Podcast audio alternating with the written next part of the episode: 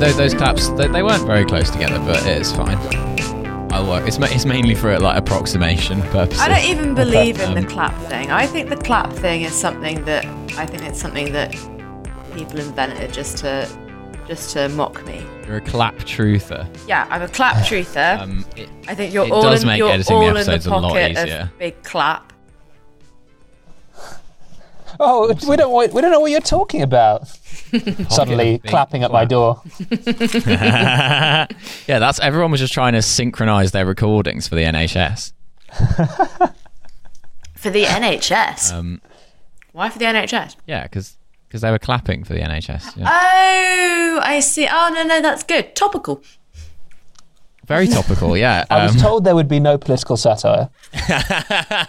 and there hasn't been. Sorry, then no, no, no, this Um, is all political satire. Uh, Milo, do you want to uh, do you want to do some of your Jeremy Corbyn bits?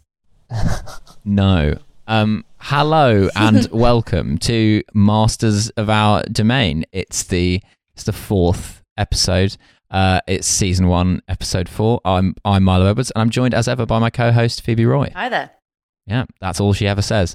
Um, and on this occasion, we are joined by a very special guest, Rajiv Karia. Rajiv, hello. Hello, lovely to be on the pod. we love to be on the pod. Um, I've discovered on this podcast, I- I've kind of taken on a slightly Hussein energy, and I'm not sure why. Um, I find myself Uh, talking in short syllables and saying things like, um, hello. So uh, welcome, and uh, we're uh, here to uh, talk about uh, Seinfeld. Yeah, that would Seinfeld would be great if Hussein was a character in it. That would rule. Just an additional. So you know, so have you have you seen this um, incredible petition to delete to digitally delete Donald Trump from Home Alone two? And replace Fucking and hell. replace him with Joe Biden, which I now, having thought that this was ridiculous, I now support it because it's such a brilliantly mad idea. Because It's how so funny. how could you possibly explain Joe Biden wandering around in the same way that you could um, explain Trump wandering around? It's it's with with Joe Biden in it. It's the same scene, except instead of uh, the kid asking him for directions, he's asking the child for directions because he doesn't know where he is. just saying, "Where am I?" Yeah, How did I get here? some men in white coats come and lead him away. Yeah, But if they do so- replace him, it'll be good. We can get 1990s Joe Biden with his business mullet. yeah, Oh, Good I love the business Love the business mullet. Uh, but yeah, so so Or we as they could call start. it in Australia, a mullet. so we could uh, start a petition to digitally insert Hussein into every single episode of Seinfeld. yeah. I mean, you could just replace Elaine with Hussein. It even rhymes. It does, yeah, That would work. yeah. In the Um, wait, in in the, the the trash future family, are, you- are you the Jerry Seinfeld? Is that directed at me? Yeah, I, gu- I suppose so, in the sense that I'm the only one that does stand up. that's true. Yeah. Riley, I guess, is the the George. No, uh, so this is the thing. We've we've been we've been back and forth on this, and I'm not I'm not satisfied with Riley fulfilling all of the all of the conditions, all of the material conditions to be George Costanza. I don't think he is. Mm. I think I think Riley's got a more Jerry but Kramer inflicted energy, which is an unusual which is an unusual There- quadrant. There is like, um, I think from from what I've met of Riley, he has Kramer vibes in the. what you know, I've met Kramer- of Riley. from what I've met of Riley. I, Uh, I've seen him in parts. you can't be exposed to all of Riley at once. It's too dangerous. I mean, I, I'm I'm not sure what he looks like from the waist down. Uh. I've not seen, but um, but you know how Kra- Kramer is, uh, has is, has got in, unusual hobbies. I think that matches up to Riley. Hmm. Kramer will be like, "Oh, I built this birdhouse." I could see Riley doing that. yeah, Riley would build a birdhouse, but for wine. Yeah. That would be that would be the concept there. Um, I've realised that we've we've sort of begun this podcast talking about people that we know Yeah. that the listeners might plausibly be aware of, but it's not it's not great broadcast etiquette. No, it's That's not. true. It's not. So let's stop. Let's stop so doing should we talk that. about an episode of Seinfeld? Let's do that. Yeah, go Yeah. on then. Let's go for it. Actually, I want to. And going back to the uh, digitally altering things, I think that they should Yeah. not only digitally insert Hussein into Seinfeld, they should also digitally insert Trump into Seinfeld. That's what I think they that should would be do. great. Can you imagine? Jerry, we gotta go. You're on stage in 25 minutes. Listen, I've I've heard enough about this. Uh, this woman, she's coming. I understand that she's coming to see you. Uh, why would you Why would you make up a spare bed for her? That doesn't make sense. You got to make up the spare bed. I, I mean, it totally would. It totally would fit. Trump. It, Trump in the eighties and nineties was, you know, it, it, it's it's fascinating that he's not referenced in this show. Maybe he is. I don't know. Maybe I No, forgot. I no, he isn't. And the reason I know this is because I remember um, just after he was elected, this there being this like really kind of weird Berenstein Bear situation where I suddenly clocked that like literally everything that you watched from the nineties was just kind of riddled with Trump references.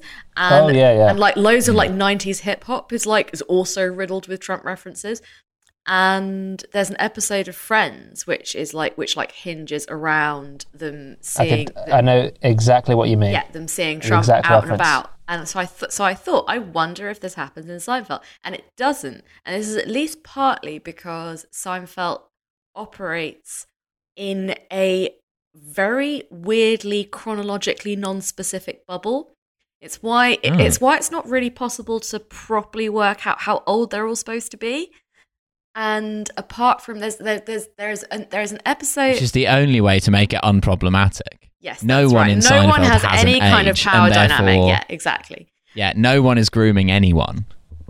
Well, it was just it was just the '90s where men who were somehow 30 had the hairline of men who were 45. Uh, and the bodies of, like, I guess, athletes from the 1940s. Just very like wide and flat. Yeah, Like Kramer- not not in any way fat, but also not defined. yeah, and nice, nice high trousers to keep everything in. Oh yeah. to keep everything barrel middled Yeah, exactly. And, and yet, inexplicably, unbearably sexy to the women they come across. The, the connection between George Costanza and Frasier Crane, it's just like th- that was hot back then. Ooh. Back in '93, that's what hot was. interesting I, I'm sorry I've I've been I've been completely uh completely flabbergasted and uh, and and therefore silenced Phoebe's by- now reconsidering the sexuality of George Costanza, the raw sexual pull. the raw sexual magnetism. To- mm, yeah, yeah, probably not. Although I think I think Frasier's got a certain certain vibe. After he cut his business mullet, Mm. the Frasier mullet, which you get at the latter half of Cheers, actually no, the whole of Cheers and the first few seasons of Frasier, it's just like how how was this man? He was supposed to be a psychiatrist. How could you trust a man like this? No wonder he had to move to doing radio psychiatry.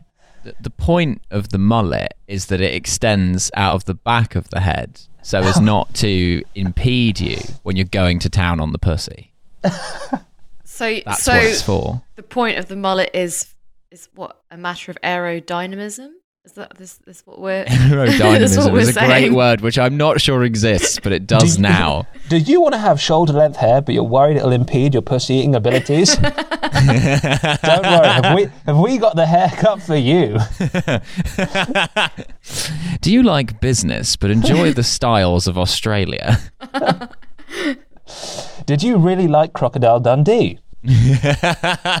business at Did the front, Crocodile Dundee have a mullet? business at the front, Well, I pussy at the back. No, but he he led Rather to the pussy whole at the like um, Australia interest. Mm. It like I think in the late eighties there was a Crocodile Dundee led to a lot of like Americans being really interested in Australian culture for a very brief period of time. So, sorry, oh, oh, oh, what you're what you're saying here that Crocodile Dundee is some kind of pro Australia PR move. They're just like we just, It's not. we just we just haven't It we just haven't heard we haven't heard It's- enough about coming Australia recently. So we need to launch Australia for the Americans. Yeah, The it Australian CIA invented Crocodile Dundee Yeah, specifically to promote. Yeah. so they could sell more Australia. Yeah, exactly. Well, actually, as we know, Australia is not real. So the whole thing was invented by the real CIA uh, to sell people on the idea of a spherical Earth. It's ti it's time. This is great. It's time to bring Australia to the American market because there's just not enough brand awareness of Australia on the ground. Yeah, I think like, we've made there's our someone own- showing a graph in a Wall Street office that says like expressions of crikey per hundred thousand people. It's just like a downward line. They're like something must be done about this. We've made our own QAnon, but the Q stands for Qantas. That's right. Um, yeah. I uh, Hmm. maybe they should put Crocodiles Dundee into Seinfeld. That would be good. I would. I think Paul Hogan would improve almost any any show. Did you know that he also wrote the screenplay? And So you could say, did you know that he also wrote Seinfeld? yeah, Paul Hogan. Paul Hogan wrote Lesser Seinfeld. known. No, he It's actually he, based on an Australian series of the same name. Seinfeld. So, Seinfezzer. Professor. Uh, da, da, da, da. Yeah, he uh, yeah he wrote the screenplay and uh, and starred in it. So he's a So he- he so kind he's of, a um, multi-talented crocodile He botherer. rockied himself. He knew what his brand was. He wrote a, a good script for it, and he was like, "I'll be the lead," Yeah. Yeah. and he made himself a star. But this is the thing, like when you know that the roles aren't there for you, then you've got to write them for Mm. yourself. You've got to create That- your own That's what, yeah, you've got to market Yeah, space. if there's no space for you at the table, you've got to build your own table, and that's what uh, that's what Australia PR decided uh, in America in the 1980s and 90s, and this is what uh, Paul Hogan decided when he, in conjunction with the Australian CIA, yeah, created the character Crocodile Dundee. yeah, that's Right, right. Well, I'm I'm glad we could get to the bottom of that. You've been listening to Q Talk. yeah, To, Yeah, to, the Australian to, CIA to is- Crocodile Dundee. The Australian CIA is just called the CIA, and it stands for Crikey, it's Australia.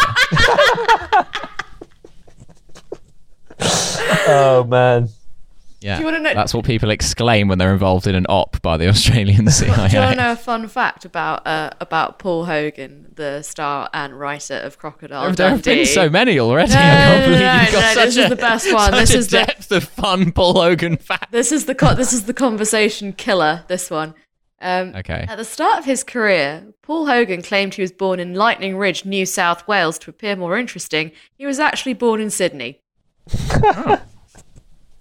There you go. oh man. What? My favourite thing about Paul Hogan is that he was in all those Castlemaine XXXX ads in the early 90s.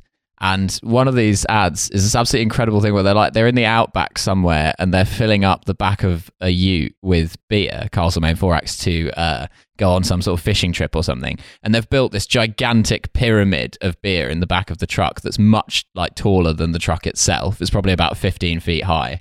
And then uh, one of them comes out of this like shack in the desert with a bottle of sherry and goes, "Something for the ladies," and sticks it on the back of the ute as well. And then like the whole vehicle collapses, like the axles fall out from the weight of all this. And then Paul Hogan just turns to him and goes, "Went a bit hairy on the Chevy there, mate. Fuck, went a bit heavy on the sherry there, mate.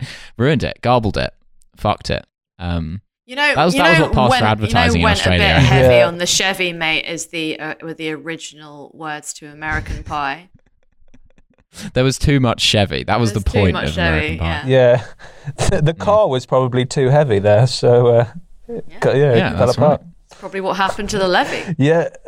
To be honest, Hmm. the, the, it's a shame that that's fallen out of uh, vogue. You know, um, beer, now beer and alcohol uh, are s- advertised to you in this way of like, do you want to be in the woods with a bunch of multiracial people who are having an implied orgy? Drink strong, drink strongbow. And it's just like, no, Hmm. that's not how it is. Every single brand is like trying to create this like fake eclectic world. Like if you drink Smirnoff, you'll it's it's all supermodels and it's really bohemian and crazy. It's like I've drunk it. That's not what happened. yeah, actually, if you're drinking Strongbow, you will only ever be having an explicit orgy. No Yeah, one has ever exactly. had a, a wink, wink, nudge, nudge orgy under the influence No, of there's no, Strongbow. like- Drink there's no, Strongbow and go dogging. That should be the slogan. Exactly. There's no like eyes wide shut aspect to it. No, It's very much absolutely dogging. not. Um, yeah. Well, I'm glad we've resolved that. Um, I suppose this would be a good juncture of the show at which to begin talking about Seinfeld. Great juncture. Um, All right, so should we was- talk there was a about good should we talk about the opening first bit? Yeah. Yeah, we love the bit. that's the bit. This was the bit about men liking to watch uh, kind of construction and or handyman activities. Yeah. It's I think, a I think very it's- good bit. I think it's a really good bit. I think it's very well observed. It, well, the thing is, I was looking at it being like, oh, this is who did this originally. I feel like I've seen this bit told in different ways by so many different comedians, Hmm. but Mm. This is probably one of the original major sources of it, and it's a really great bit. It is. It is a really good bit. I don't really have. is- any, I don't have. a any- I don't have anything. I don't have anything to add. I don't really have anything to add to it because it is just a just a really really solid bit. Yeah. Well, you particularly guys the have- bit where he describes standing over a workman in your house and going like, "Oh, you're using a Phillips head? Yeah, classic." yes. That is just such a thing you've heard your dad say to someone. Although I'm pretty sure that I do this as well. So I'm now having a mild gender crisis. Phoebe is as a- experiencing gender as a- dysphoria as a result. as a result of watching Seinfeld. yeah. What's the deal with my gender? yeah. Yeah. I've been, I've been, Oh, I've been, fuck. I've been for, I've been, I've been. What's the opposite of sissified? What's the what, what what's the other way around? I've been, I've been, I've for, got I've been, no I've idea. been, no idea. I've been, yeah, I've been, I've been, I've been transed by by Seinfeld. So there you go. Well, that's that's that's dramatic. It is at this stage dramatic, of the and it's not necessarily something that we expected to see. But I definitely, It definitely, isn't. No. but I definitely, definitely do this. I am like I am aware of having done this. Oh, I think I think it's I think it ascends gender. To be honest, I think it's this thing of you have to kind of. It, I think it would take a person of serious self restraint to not drop in a little comment because it's it's almost to say I too can do this stuff. The, re- the, re- I am also- the reason I, have, also the reason one I of the, re- you. the reason I have paid you to come out and do this is uh, because I am pro worker, and it's not because I couldn't do it myself because I could. But you know, yeah. I'm just trying to stimulate the economy by paying someone else to do it. yeah, Yeah. I'm just trying to be a good guy. What can I say? It would be really funny to imagine a guy who does this to sex workers that he employs. Oh, see, yeah, you're doing that. That's pretty good. Yeah, yeah. yeah, classic. That's how Yeah. I do it myself. Oh, you've got one of those. The the the, the new model. Oh yeah, nice. Yeah, I've been thinking uh, about upgrading. Yeah, Yeah. no, no, no, no, no, no, no, that's good. That- Yeah, no, that's that, that, that that's that, that's good. Um, yeah. Uh, so I've, I mean, I've had this, I've had this for a while, and it's never, it's never done this before. So, Yeah. but uh, yeah, no, I think uh, it looks like you, uh, you're doing a pretty good job there. Yeah. These things, you Is know, this- you is could it- do it yourself, but uh, you're better off getting a professional in. you know, you, you don't want to fall foul of building regs on this stuff. Can really bite you in the ass when you come to sell on. And I'm told, I like and I'm that told Phoebe, that's in your- extra. In your version of that bit, it was as though you had hired a sex worker to fix your penis. I mean, that's Yeah, what I'm I having a that, of trouble with it recently. that that's what I assume goes Yeah. on. I think it needs bleeding. I've lost the key. Um, Thinks it needs a bit of Phillips It's head. just making this- Hey. It's making this weird humming sound. I don't really understand where that's coming from. yeah, my, my my entire dick system needs repressurizing. That's what that's the conclusion I've come to. Yeah, Yeah, it's. Um, I think it's a really good bit. To be honest, um, I guess we're looking. This is the first season. This is, you know, he was probably using some of his really very strongest material that he'd probably been taking on the road for a couple of years. So, and it, yeah, it is like a the good washing bit. machine is the nightclub of clothes. Yeah.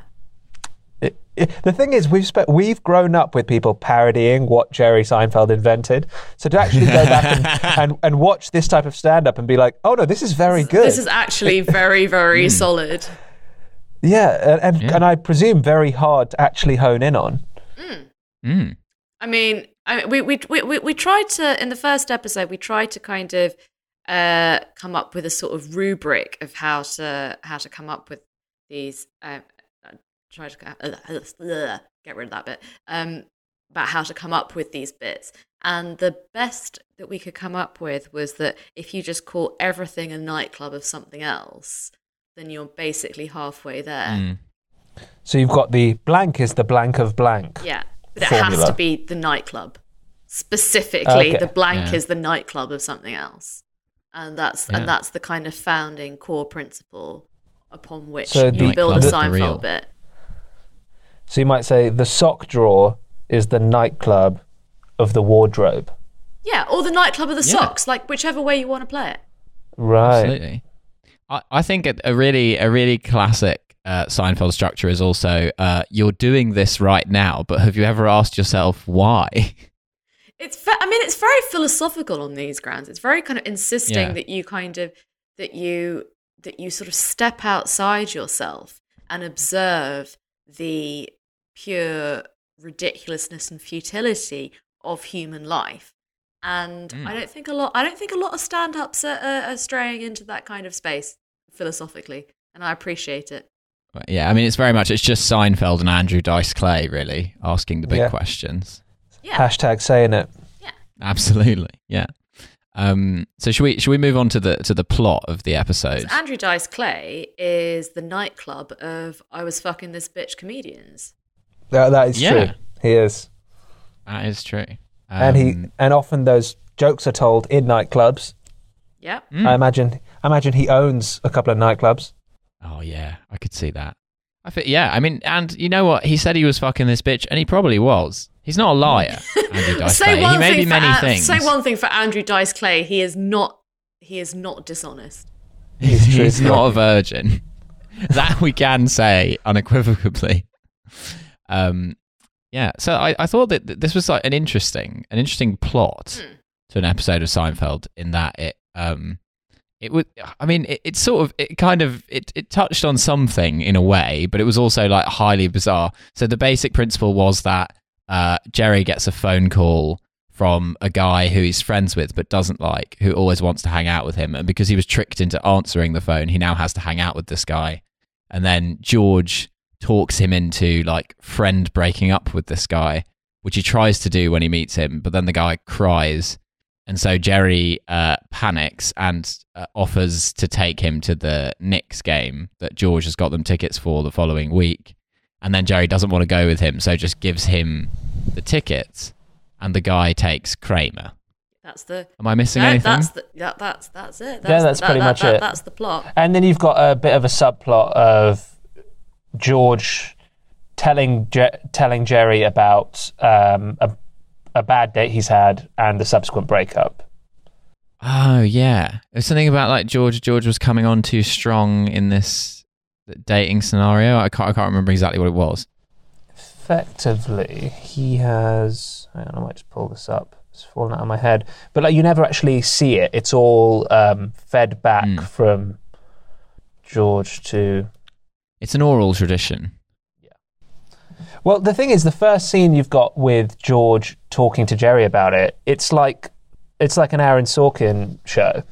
Like they're using these tracking shots, which I guess they don't carry on using later as Seinfeld develops, but it sort of follows them around the room as if they're talking about something really important.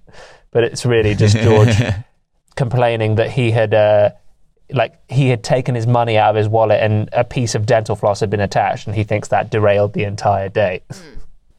I mean, that, they No, should have what- put something like that in the West Wing. What he what he says is that the dental floss flew out, so he panics and accidentally tells this woman that he likes her in order to Classic in order to distract Dental floss from confession of yeah, affection in order to distract from the panic engendered by the dental floss flying out. I mean, would you be embarrassed if you were on a date and some dental floss was in your pocket or stuck to your hand? Uh, I once, um, out of nowhere, got a really, really bad nosebleed on a date, and Nice. the only th- and the only thing that I had in my bag to try to stem the bleeding.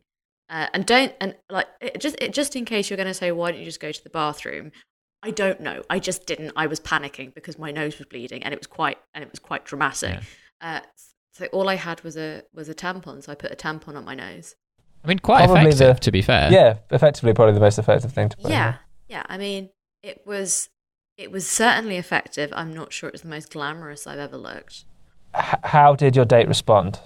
well just try, I'm just trying They were like, finally, I know what a tampon's for. I'm just sort of trying oh, just sort that's trying- what they're for.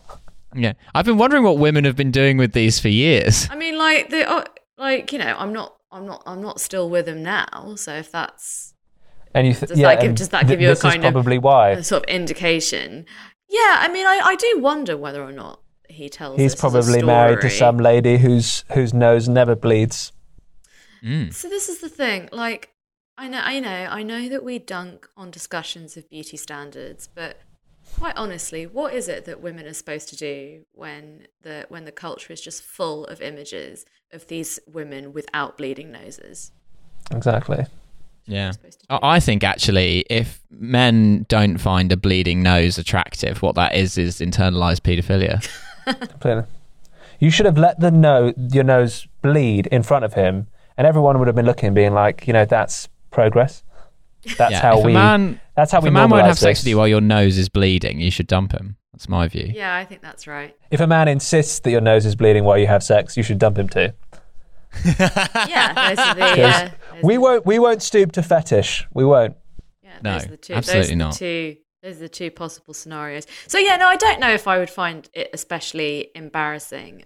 I think it's it's well when something like this happens on a date, it's almost humanizing. It's like, oh, look at me. Like when something happens which is kind of harmless but shows that you're a little bit vulnerable. I think it's the, opp- an opportunity for the other person to be like, oh, you're you're being truthful with me. I I appreciate that. But by your nose bleeding, I realize that you're a person, and I can just. And it's an opportunity for the date to show, look how normal I am. I'm, I'm reacting fine to this, which I think a lot of people are trying to show off on dates. What these are my normal reactions. Look, so Yeah. so much of dating is, I am normal. I promise. Give me the chance to prove it to you. Yeah. I, I mean, especially as a man, I feel. Oh, completely. Like, beyond that, your your your initial thing, even beyond I'm normal, is I will not physically harm you. Like that's your Yeah. that's your first thing you're trying to prove. Exactly. You're like, Um, and everything beyond that is a bonus, really. yeah, Um, yeah, I mean, I think in, in some ways, I, I suppose building on that, if if your date's dental floss falls out of their pocket, what you should immediately do in solidarity is shove a tampon up your nose. That's what we've learned, really. exactly. That's right. So that's although, dating although, advice. although in fairness, those things are expensive, so I I'm not sure how happy I'd be. Yeah, and the floss is probably his been precious- used. Precious tampons up my nose. What what Mm. what's the floss doing in his pocket in the first place? How do you get dental floss in your into your pocket? Has he been like taking floss with him so he can like floss like on the subway, and he just My had man's some. hygienic. so this is my he been this is my walking around floss, Yeah, for emergencies.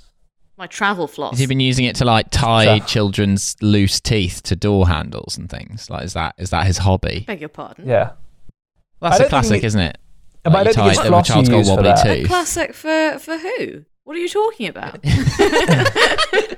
like when a child has, has a Milo, wobbly what's tooth that with you're, that you're trying to pull out, you, I mean, You with their I've consent, going around, you, going, you going tie around the pulling wobbly out tooth. children's teeth. Yeah, that's right. it's not illegal. Can't stop me. Uh, I know. Just I didn't try. know that had to be floss. I, I've heard of that as a kid. You know, tying something to your t- a wobbly tooth and just pulling it out, or um, tying the other end to a No. tying Yeah, the tie it to a end door and slam the door. slamming the door. Yeah, yeah, yeah. Um, but What? No, seriously. What the Phoebe, you hell are you talking about? you apparently don't have the sadistic parents that we do. Yeah, is this is this one of those things where it's like a cultural difference? Like, no, in no Jewish household have they ever tied a tooth to a door handle. Like, that's how you know that Rajiv and I are goyim. Is that we're aware of this? Uh, like, I am genuinely like I have literally never heard It's- of this. It's it's a bit of an old gag. I don't think anyone's ever really done it. I can't imagine how you'd get the purchase around the tooth. That that is really that would be my so primary what? So your only concern is one of mecha- is one of mechanics. Yeah, Yeah, pretty of much. Yeah. I am. I mean, I did when I had wobbly teeth as a child. I just used to like just pull them out. Yeah, like I like was when the they. opposite. I was a I was a real wet baby about the whole thing. Uh, so you're Ah. what like a kind of tooth hoarder. I would just even if it was I would want it to be right right on the edge. I remember once I had one which was r- basically on the inch of coming out, but I I didn't want to pull that tiny little last bit, so I had it in my mouth basically out for a day, day and a half until it finally like I think I knocked it and it and it fell out. Okay. What what Rajiv needed in his life was George Costanza. with his effectively. with his dental floss lasso. because uh, we all remember as soon as it comes out, the instant feeling of "oh, that was totally fine." I wish I'd done that a day and a half ago. Mm. Uh, and George is just walking the streets of the Upper West Side, seeing uncomfortable children with their parents, being like, "Don't worry, I've got just the thing." Whips it out. Yeah. And this and this woman judges him for it. Not me.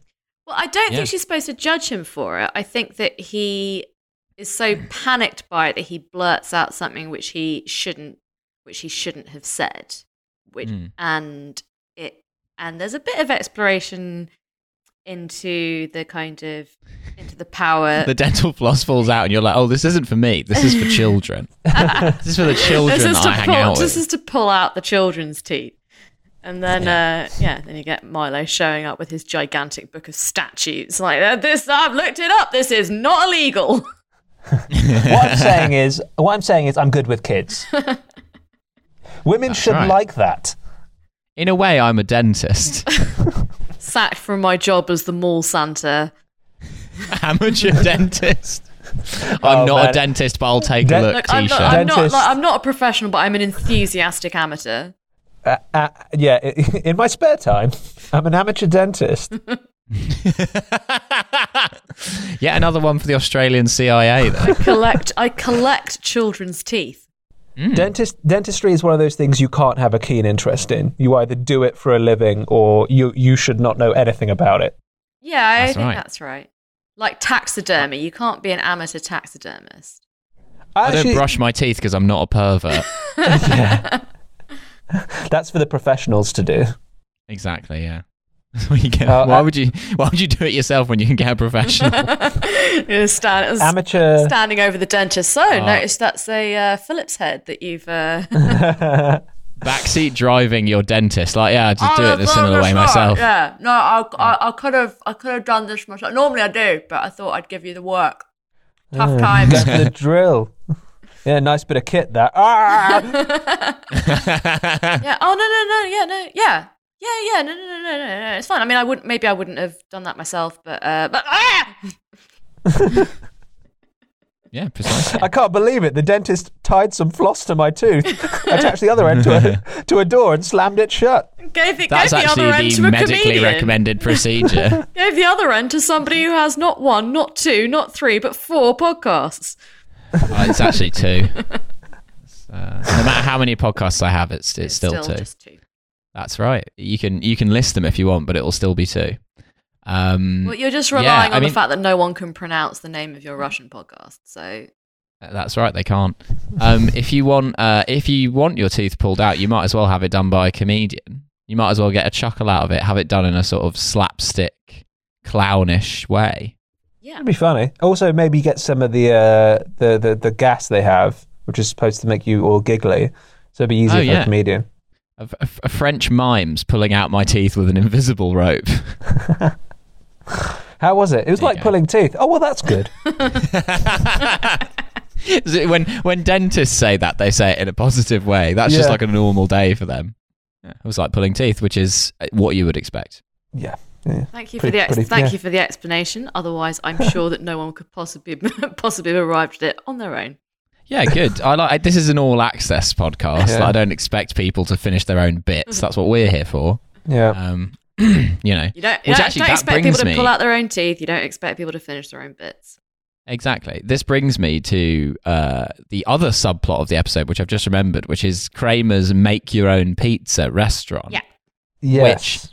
he's trying to set up and trying to get people to invest money in. And throughout the episode, George and Jerry poo poo consistently. And Jerry says, like, uh, Kramer, nobody's ever going to want to make their own pizza. And I, I disagree. Like, that is, that You actually think, Kramer you has actually been think that's a proven pretty right. solid idea. Well, I think I don't, I don't know if it's a good idea or not, but it certainly would be a success because I'm pretty sure many such establishments exist. Like that, if anything, the experience economy, like 30 years later, has proven Kramer solidly right about that idea. We say that, but I don't. I can't think of this ever being. The closest I've got to this was when I was 13 years old. We had a small school trip to a Pizza Express where they coached us into making our own In Woking. pizzas. yeah, it was. Uh, it, it was a very strange time actually. Afterwards, they gave us all these forms, and our parents. Uh, uh, never mind. Um but uh, yeah, it was. Um, that's the only time. Even though thinking so often these things tend to be proved years later, someone does it. Why aren't people doing a build your own pie station? I, I'm sure they. I'm sure on Groupon this is a Build popular. Yeah, I was I was once gifted for my birthday a a, a sushi making class at Yo Sushi. Which, first of all, if I was going to learn how to make sushi, I wouldn't want to learn it from Yo Sushi. That's like getting a fucking like di- like a cooking course at McDonald's. Like what? like no. Um, but then You ever wanted to thing- deep fry stuff?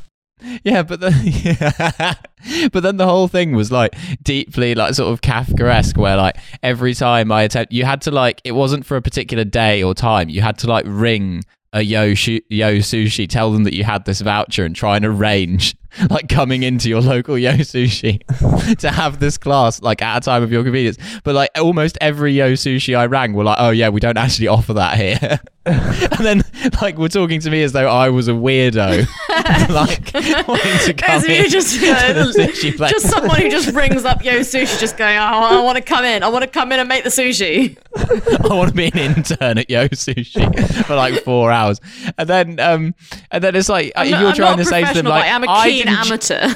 yeah, like, I didn't choose this. I don't want to learn how to make sushi either, but it would be rude to not even attempt to use this gift that I've been given. God, it And must, uh, be, must be really annoying just like working at Yo Sushi every now and then just because some idiot in upper management has decided that this is a great way for them to make a little bit of extra money you have to Yeah. go from like making the, wor- the world's worst sushi and now you have to teach someone else how to do it yeah, like, like why why are you here? I'm Romanian. I don't know anything about sushi. Um, You said it. You, Yeah, sorry, I you mean, said it- was. You said it. You said it was Kafkaesque. Did you wake up one morning I- and find I- that you'd been transformed into a sushi, chef? Yeah. That's right. Yeah, stuck on my bed, legs in the air.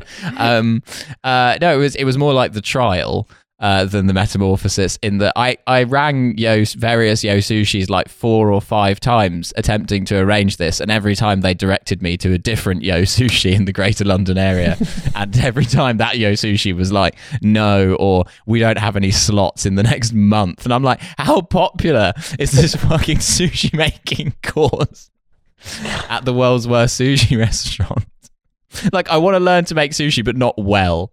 I want to be able to make very mediocre to, sushi. to be honest, I think in a situation like that, it's not so much a want to make sushi. It's it's a want to have have this be in your past already.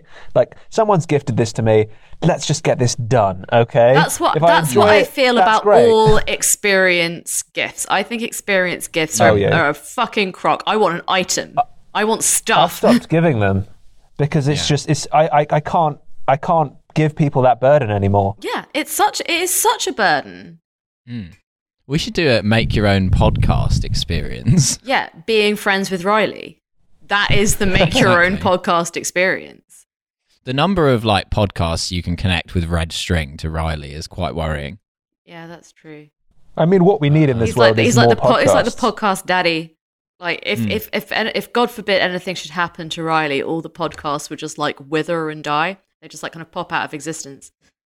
Well, people don't know if you want to start a podcast, you have to approach Riley first and like kiss his ring, and he makes you drink this like Canadian wine, and you're not allowed to make any right. jokes. You have to be like, oh, you know, it is, it is. Oh, you know what? You have to have that kind of tone as well, being like, oh, I'm, I'm surprised. This is better than I expected, uh, and then you're allowed to go make. You're allowed to like take the bus back to where you live and make a small podcast about like wrestling or something. Yeah, men will literally make a podcast in conjunction with going to therapy. um, it's a one-two punch that works well. Podcasting for therapy is a lot like just like knowing that you're passing your problems on to somebody else who isn't trained. Yeah. It probably gets the yeah, same exactly. same job done. It's a lot like the Yo Sushi sushi making class in that respect. Just showing up at Yo Sushi being like, yeah, I, I'm not really very good at making this salmon nigiri. And they're like, neither are we. It's Yo Sushi. I once actually went to a, I never went to the Yo Sushi sushi making class for this reason.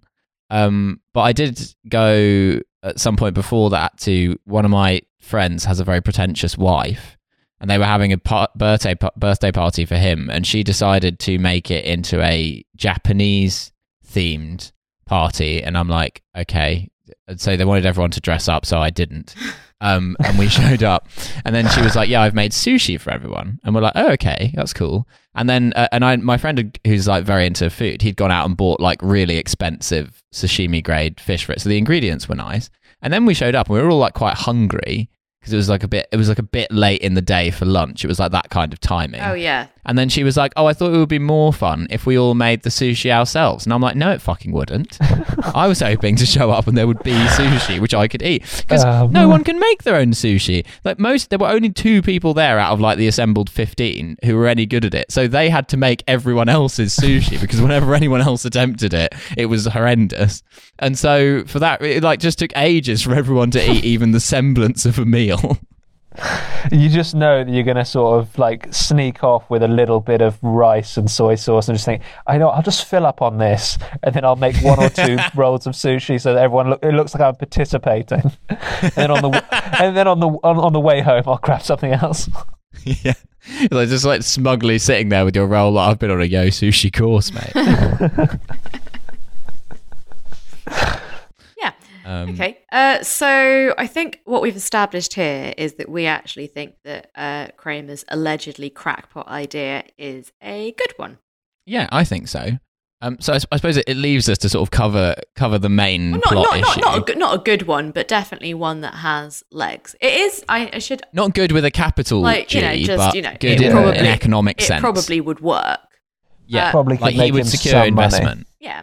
Yeah, Um, and it is the first appearance of uh, Kramer's pretend corporation, Kramerica Industries. That Yeah, it, an absolutely excellent name, Yeah, it is an absolute Kramerica excellent name. Industries. That's pretty much every that. Well, no matter his crackpot schemes in the future, they're all come under, um, under Kramerica Industries, I believe. Yeah, oh, it's it's, it's Mm. brilliant. It's such a good it's such a good name. If you had if you had a corporation, what would you call it? Oh man. What would you call your your corporation? I've, I've thought about I've thought about this uh, in the last uh, few seconds, and I've I've got a name for mine. I'd call mine Phoebe Mineral. Phoebe Mineral. Yeah, That's quite charming. yeah, that's what my villainous corporation is called. Mm. Like our like our labor conditions are like absolutely disgusting, uh, but uh, we do take care to use the right pronouns. So Mm. so that's Yeah. that's that's the ethos of Phoebe Mineral. Some X's in that name. Yeah, we've yeah, we've uh we've we've we've been responsible for the death squad executions of quite a lot of uh, union leaders in the global south. But yeah. But 50-50 split but uh, gender-wise on our, on our killing and, uh, squads. and, uh, and uh, we will Those death squads are very They are very diverse. diverse death Yeah. squads, and uh, yeah, and uh, we also uh, will teach you how to make your own sushi. So Yeah. that's what Uh, that's what we life is like working. for Well, That's what life We is like we'll working for we've, Phoebe uh, Mineral. we say we'll teach you. We've got these um, these vouchers for Yo Sushi. You can just you can just fulfill that whenever you want. We invented the vouchers, Yeah. in fact. We employ a great number of pods, You that's bastards! people of Death Squad. Um, yeah, maybe I'd call my uh, my corporation the uh, Yo Sushi Voucher Fulfillment Department because so many people would ring you up who you could uh, trick into attending your like below par sushi making course. Okay, cool. I mean, you, you've got a cool name, so you could you could spin something off there. You could do you could teach people people how to make lo mein, and you could call it my lo, M Y L O, Ah, something like that. Mm. Possibilities are endless. Yeah. I could call maybe I call mine. I, I found out. I thought my name meant because Raj means king. I thought it meant something to do with king, but like half of the words um, in uh, in Hindi, it just means lotus. So maybe I could call mine Lotus Industries. We could make. Um, Oh, Yeah, yeah. Lotus Industries, I like it. You, you could call yourself the the Carriers Service, Courier service. There it is. giving There's the people advice. Co- yeah, co- couriers. It kind of lends itself to puns in a half way, but not really. Yeah, that's right.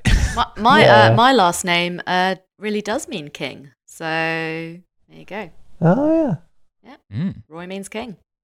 In There you what in. Latin? No, in um, Well, in French for a kickoff. well, um, Ah. yeah, but in the in, the, also in this case, in in both Hindi and Bengali, Oh, well, that'll explain Raj and Roy. indeed. Yeah. I There you love go. I love coming on podcasts and getting schooled on Oh, Indian, yeah, this is- Indian culture. You're you're listening to the Indo-European Roots podcast, uh, where we talk about the uh, the subsets of words which are actually common across uh, many European and Asian languages. We've got Um, more in common than you think, guys.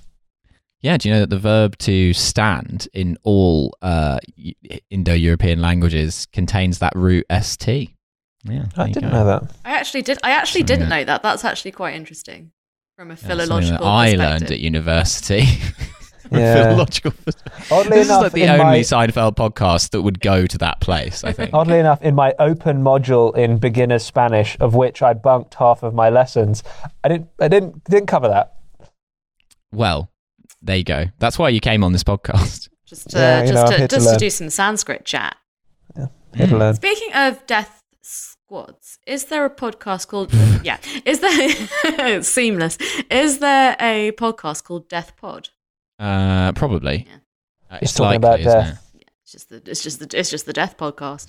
A bunch of people who used to work in a death squad discussing that and how you know their recovery from it. An episode of You're Wrong About, but it's about death squads. Yeah, uh, men men will go will we'll be in a death literally squad be in a death squad and start a podcast about it, and and then go to therapy. and then have to go to therapy probably for the rest of their lives. yeah, exactly. Um, too many men bottle it up. The death squad years. Um, so anyway, the, the main plot of the Seinfeld episode was this thing about him having this friend who he continues to hang trying out with. to do the friend out of politeness. Um, actually, and it- yeah, and and George comes up with the suggestion that he breaks up with him like he would break up with a woman. So he should just Yeah. think of it as like a kind of relationship breakup. And I actually Hmm. weirdly think that this is not such terrible life advice. Mm. Well, because then they have the scene is very like parodical where he is essentially doing like classic bake up tropes, like it's not me, it's it's not you, it's me, etc. Mm. And then the guy starts crying. I mean that that bit of it is quite absurd and sort of doesn't really work. I think as a bit. Yeah. Like, Yeah, the concept that the guy would it's- start it's- crying It's is interesting actually because you can always tell when they, uh, or rather, if you have watched the entire series, which uh, Milo, I recognise that you have not, um, no. but which is at least part of Thank you for seeing and hearing at least me. is part of the point of this podcast and uh, something that I will be bringing up repeatedly.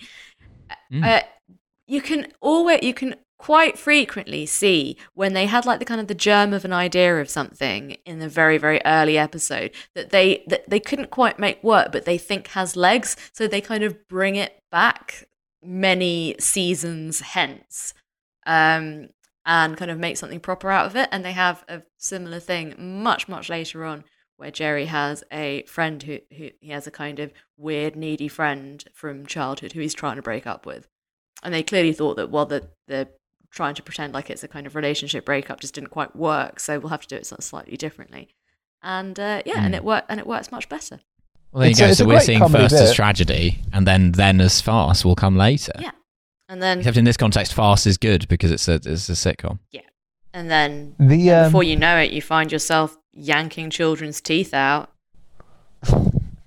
and yeah, it gets very weird towards the end of this series.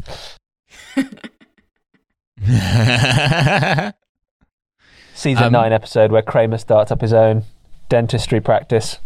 Has there ever been a there's, a, there's an interesting preoccupation with dentistry and dentists in Seinfeld. Actually, uh, they they think they think that the dentists are uh, a, a sort of pretty kind of naturally funny profession. And I don't know why Hmm. that should necessarily be the case because I don't think there's anything funny about dentists. I have nothing but respect for dentists.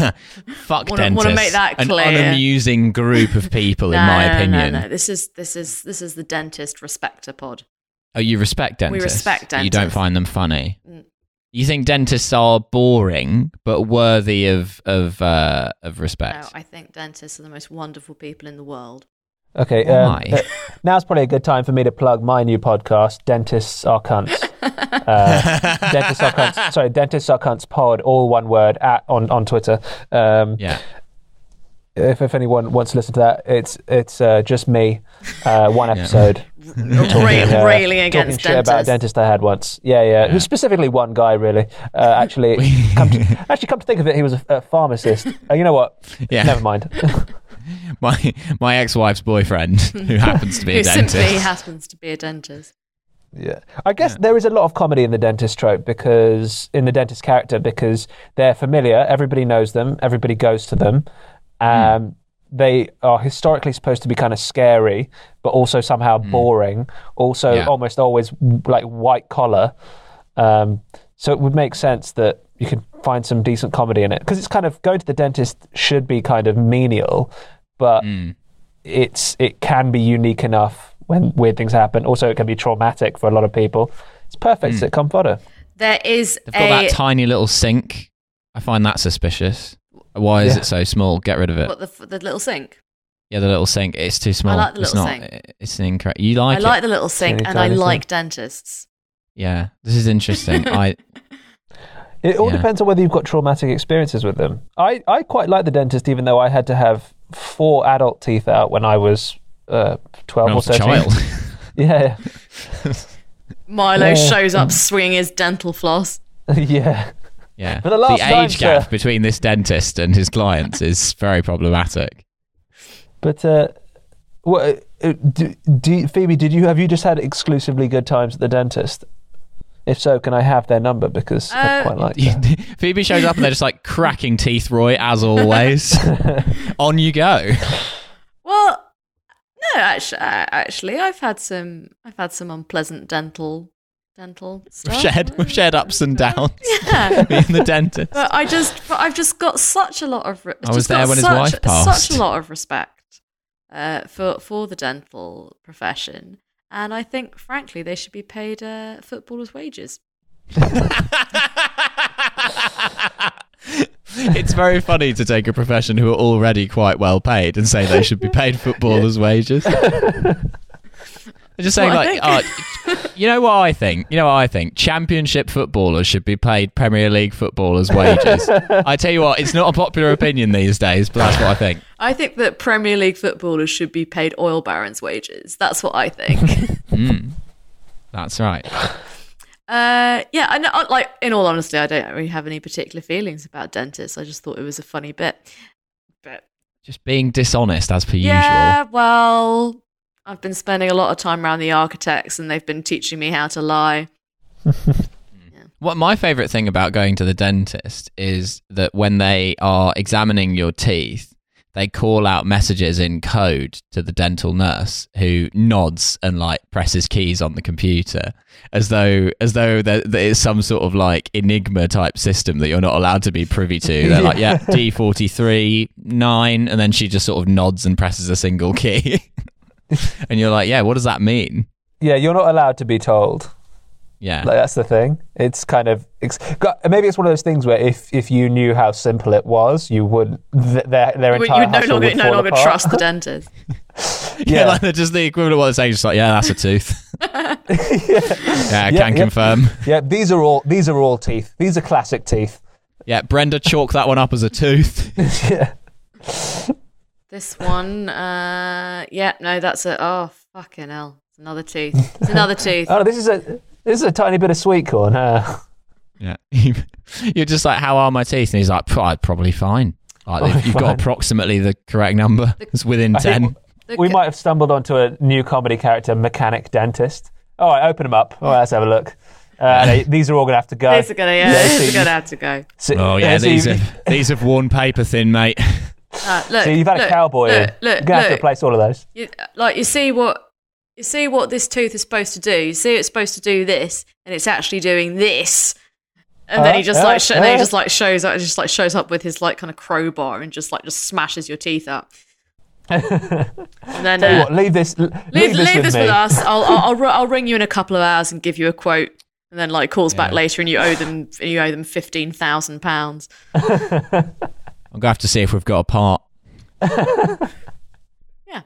No, no, I'm enjoying this. I'm enjoying this bit Um, because Dentist I just enjoy goes out and shouts for a bloke called Darren. because I enjoy anything to do with dentists because I love dentists that much. Pro That's right. dentist vibes. Dentist, the mechanics of the mouth. And that little Also sink the- is the nightclub of the mouthwash. There we go. That is true. Yeah, There we go. draining out through a hole in the bottom. I beg your pardon. Yeah, Jerry could. Jerry's. I'm. I'm sure Jerry's got plenty of dental material. Mm. Um, he could. He could manage it quite well. There is Dental there- materials, what I call my teeth. there is an episode later on uh, where he starts telling jokes about dentists and he gets branded by the dentist community as an anti-dentite. And Oh, amazing! uh, oh, so it's kind of a similar trajectory to the Alan Partridge episode where he angers the farmers. yeah, except Exactly. it came first by many years. Well, I mean, I didn't say that it, it came It- it- afterwards. actually, it, it might not have because they they did overlap. Part, the Partridge Farm episode was probably around Well, no- 96, 97. No, surely not. I'm. I think. Mm. I think. I think first series of Partridge was '97. Second series was 2002. I And think. the Farmers is the first series. I think the. f- I think Alan. I think Yeah. I'm Alan Partridge is 98. I'm not positive, but I think it's. I, I think it's 98. Split it down the middle. Call it June '97. So there, there might have been, s- but Seinfeld. Seinfeld finished in 97. So even if there was an mm-hmm. overlap, it's not going to be that much of an overlap. I think Jerry probably wouldn't have deliberately upset the fa- the the dentist, while Partridge very much came for the farmers and then was unflinching when they came for him. Yeah, he. Uh, That's right. uh, And that's why Alan Partridge isn't a coward like Jerry. Exactly. Seinfeld. Partridge stands by his words. He does. Alan Partridge fucks Jerry- around and finds out. Yeah, Jerry Seinfeld, on the other hand, pisses people off. He does nothing. He complains to his little friends about it, and then that's it. He always backs down. He never like a pussy. Exactly. And- Like he backed down from the friend. As soon as the friend started crying, he was like, "Please take my basketball tickets." He let down his actual friend, George Costanza. Yeah, that's true. In Also- favor of a man he doesn't even like. George and um, what's the name of the guy he's trying to, to, to break up with? Joel. Joel. Yeah. Yeah, George and Joel are actually very similar. The only difference is that Joel is quite rude to the waitress, which is, you know, a, a classic sign of someone is a way of a quick way mm. to tell the audience that this person is a bad man. Patronizing Yeah, to the I audience. mean, if I was on turkey. Twitter right now, I'd describe that as a red flag. Exactly. I don't. I'd never eaten turkey, so I wasn't really. Under, I didn't really understand what he said. You never eat in Turkey. I, I've never. I was pretty much raised a vegetarian, so I've never eaten turkey. Oh, you've never eaten turkey. Sorry, I thought you said I've, I never eat in Turkey. I was like, well, that's Oh, very never specific. eaten turkey. I was like, was he rude to the waiter in Turkish? Yeah, I I got into an accident there, and now they don't serve me. I bet I annoyed Recep Tayyip Erdogan, and now I'm no longer permitted to enjoy kebabs. I'm, I'm allowed to go there. They just don't let me eat. That's right. That's your punishment. You're allowed to look upon it. You're allowed to see other people enjoying delicious Turkish meze, but you're not allowed to partake. Yeah, I, don't, Like I, don't know why, I don't know why I keep going there. To be honest. Every time you crawl towards the doner kebab, it moves further away from you. Yeah. Um, yeah, it's. Uh, I thought that was kind of unusual. How the guy he's friends with is actually quite similar to George. He looks a lot like when in later episodes, in a later episode where George wears a wig. It kind of does look a bit like George. Um, So I kind of thought, okay, so he doesn't like Joel, but he's fine with George. Bit unusual. I guess if you've got two friends who are very similar, you are a bit like, well, I don't need both of these guys. Give one of Yeah, them the boot. right. It's a bit like when you get two Christmas gifts that are very similar, and you just choose which one you like marginally more, and then the other one you either return if that's possible or regift. Yeah, so you're a bit like yo sushi, wasabi. Yeah, I guess yo sushi. I'll take this one. yeah. Your choice is Yo Sushi or not going to Yo Sushi, and I chose not going. I don't know if that if that voucher is still in date. Probably not. It was my birthday last year, so yeah. No, it was it was the year before that. Fuck yeah, no, it's definitely out of date. now, I, I isn't it? made I made some sushi for the first for my, my myself a few months ago, but I'm very Mm. much of the I'm the type of chef who, if I don't have a, a- an unusual thing, I would just won't use it, and if I don't. Uh, and if, if it says, oh, use like a sushi mat, I was like, nope, I'll just use my hands. So it came out fine, but I'm glad no Japanese people saw it. That's what happened. That's Yeah, what that's actually what say at the end happened to me when my I tried to do my amateur dentistry. They they offered they offered me the the chair and the seat, and I just said no, no. I just use my hands. Just just Yeah. lie down. Yeah, you can just lie down on the bed. Just kind of just Um, kind I'm of cut, glad- just kind of cupped my hands under their under their mouth, just like just spit out your bloody teeth into there. This is the little sink. Yeah. They're just bleeding. You're just shoving tampons in their mouth. Yeah, Yeah, yeah, exactly. That actually is very similar to something dentists do put in your mouth. Point of view, Yeah, I that's am the sink. It's like, it's, it's, Yeah, I, I, that's, yeah. that's your kink is being the dentist sink. Yeah, spit on me, daddy. yeah, Um, that's yeah, right. that makes that makes sense. It- I mean, just imagine like conducting a bit of amateur, like getting the Yo Sushi voucher, but for the dentist. you get to have the experience of learning to be a dentist for an afternoon. you know, you know, and you're in there, and they're like, "Yeah, you should probably use the dental drill for this." And you're like, "No, it's fine. I've got just, just use my hands. I'll just use my car keys." just use my hands. Um, yeah, I mean, you can you can go for like the zookeeper experience days. So I imagine it's much the same Hmm. thing. do a bit of animal dentistry.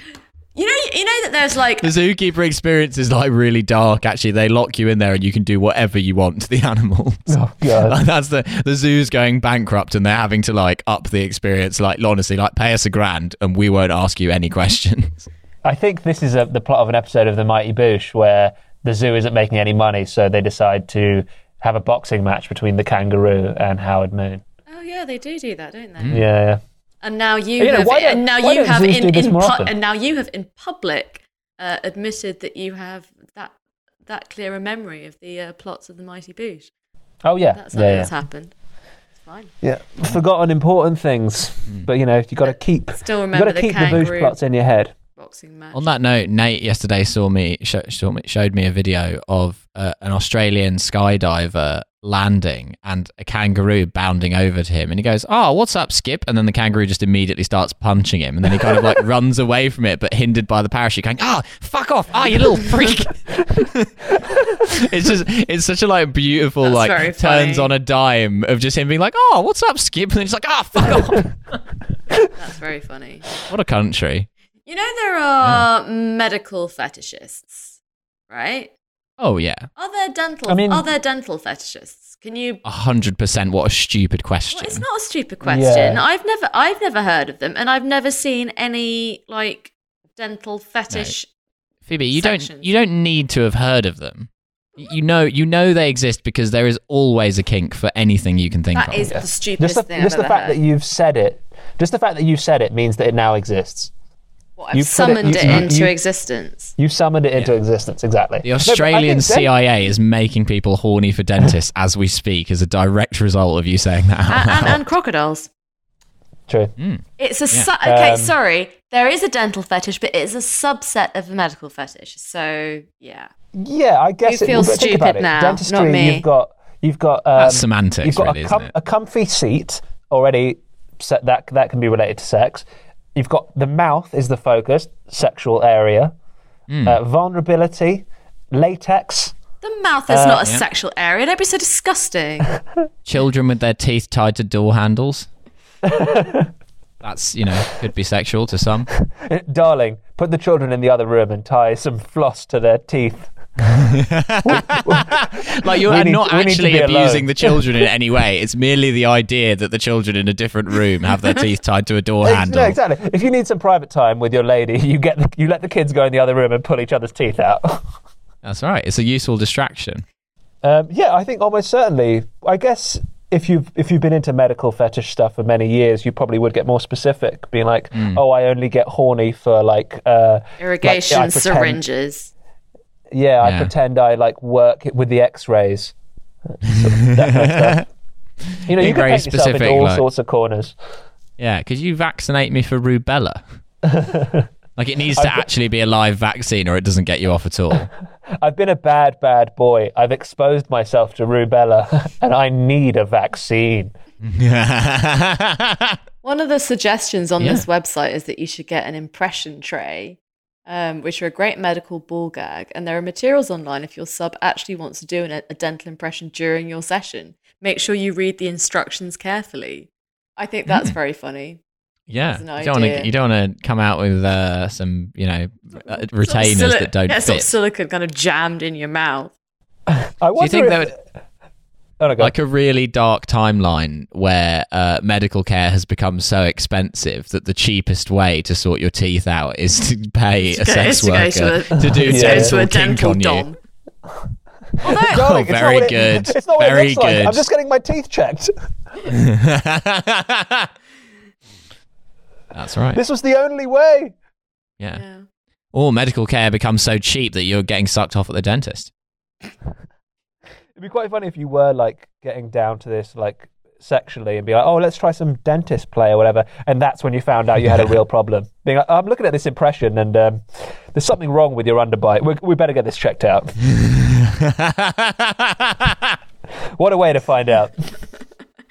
Yeah, that would be unfortunate. Getting, I, I mean, it's the getting told to hardest get you've that, ever come. Getting told and to also, get that checked out by the medical fetishist. Yeah. yeah, You'd be like, yeah, yeah, keep telling No, I'm, I'm serious. Remind me of your safe word is again. You, you've got to. We, we actually have to go now. getting getting so into medical kink that over time you develop a genuine medical competence and decide to retrain. That's how I discovered my What made- vocation. What made you want to be a doctor? Uh, well, flashback to like a 15 person orgy where you're like wearing a surgical mask, one of those like like a stethoscope, being like, finally, it all makes sense. Yeah, that's right. Um, well, I guess we should we should probably close this out by talking about the final the final bit, yes. um, which Yeah. is where uh, Jerry talks about how uh, there's no there's no like procedure for hanging out with a friend that you have nothing in common with. But what he recommends is pretending that you're a talk show host who's interviewing them. But the problem is that there isn't a point at which you can go like, "Oh, sorry, I'm out of time. Thanks for coming on," and everyone is like hooting and hollering at this. Mm. But it doesn't Doesn't, qu- It's not really doesn't, doesn't advice, quite is it? make sense, does it? It's, It's a just- bit, it's a weird bit. I think Elaine, Elaine has a line in that scene which I think is like by far and away the best line of the show. Which sh this is the first time we see her the whole episode, right? In the very one of the very last scenes, which is very strange. Um, But she says to him at the start of that um, scene, "Shall we go out and get something to eat?" And then he goes, "Sure. What do you want to get?" And she goes, "Oh, I don't care. I'm not hungry."